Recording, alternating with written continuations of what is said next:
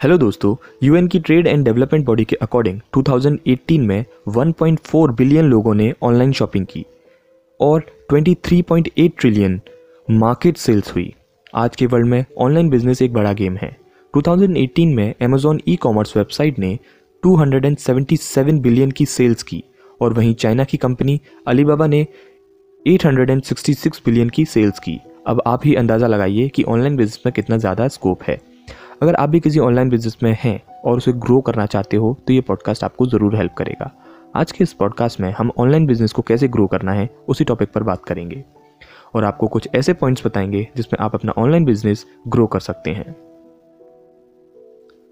Point number one you need to understand growing and scaling पहले तो आपको growing a business and scaling a business में फ़र्क जानना पड़ेगा। ये दोनों अलग अलग चीज़ें हैं। अगर आप एग्जिस्टिंग डिमांड को कंट्रोल करने के लिए किसी न्यू एम्प्लॉई या पर्सन या रिक्वायर्ड पोजीशन के लिए किसी को हायर करते हो तो वो ग्रोइंग अ बिज़नेस कहलाएगा। वहीं अगर आप अपनी डिमांड को इंक्रीज करते हो, यानी कि पहले आपके पास 50 कस्टमर्स थे और अब कंपनी में कुछ चेंजेस या न्यू प्रोडक्ट या न्यू पॉलिसी अप्लाई करने के बाद या किसी को हायर करने के बाद आपके पास 5000 कस्टमर्स हैं। पहले आपके पास 50 कस्टमर्स थे और अब आपके पास 5000 कस्टमर्स हैं। तो ये स्केलिंग अ बिज़नेस कहलाएगा। स्केलिंग अ बिज़नेस का सबसे अच्छा एग्ज़ाम्पल है अमेजोन ई कॉमर्स वो हमेशा से एक वेबसाइट ही है।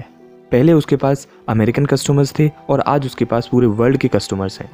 उनकी वेबसाइट वही है। उनने अपने रिसोर्सेज और एम्प्लॉयज़ बढ़ाए कस्टमर्स को बढ़ाने के पर्पज़ से।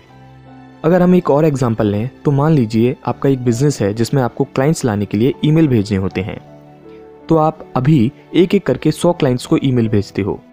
आप अगर एक और पर्सन को हायर कर लोगे तो भी दिन के सिर्फ़ 200 ही ईमेल्स भेज पाओगे। तो यह ग्रोइंग अ बिज़नेस में आ जाएगा, जिसमें आप एम्प्लॉयज़ हायर कर रहे हो बट कस्टमर्स में सिग्निफिकेंट चेंज नहीं आ रहा है। वहीं अगर आप एक ईमेल लिस्ट तैयार करो और एक सिस्टम परचेज करो या फिर सिस्टम तैयार करो तो आप सिर्फ़ एक क्लिक में सौ या दो सौ नहीं, हज़ार या दस हज़ार ईमेल्स भेज पाओगे। और इसमें आपको दूसरे पर्सन को हायर करने की ज़रूरत भी नहीं है। सिर्फ़ आपको एक लिस्ट तैयार करनी है ईमेल्स की और एक सिस्टम प्रिपेयर करना है।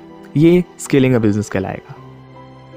Point number two adapt new tech अगर आपको बिज़नेस बढ़ाना है तो न्यू टेक्नोलॉजी के साथ चलना पड़ेगा। ये आपके कामों को और इजी बना देती है एफिशिएंट बना देती है। इसका बेस्ट एग्जांपल है आइकिया जहाँ लोग फर्नीचर वगैरह बेचने के लिए अपने प्रोडक्ट्स के फ़ोटोज़ या वीडियोज़ रेडी कर रहे थे वहीं आइकिया ने एआई को अडेप्ट किया। उनकी ऐप के थ्रू आप अपने रूम में एआई की मदद से उनके किसी भी प्रोडक्ट को रियल वर्ल्ड में इमेजिन कर सकते हैं और एक परफेक्ट प्रोडक्ट खुद के लिए खरीद सकते हैं।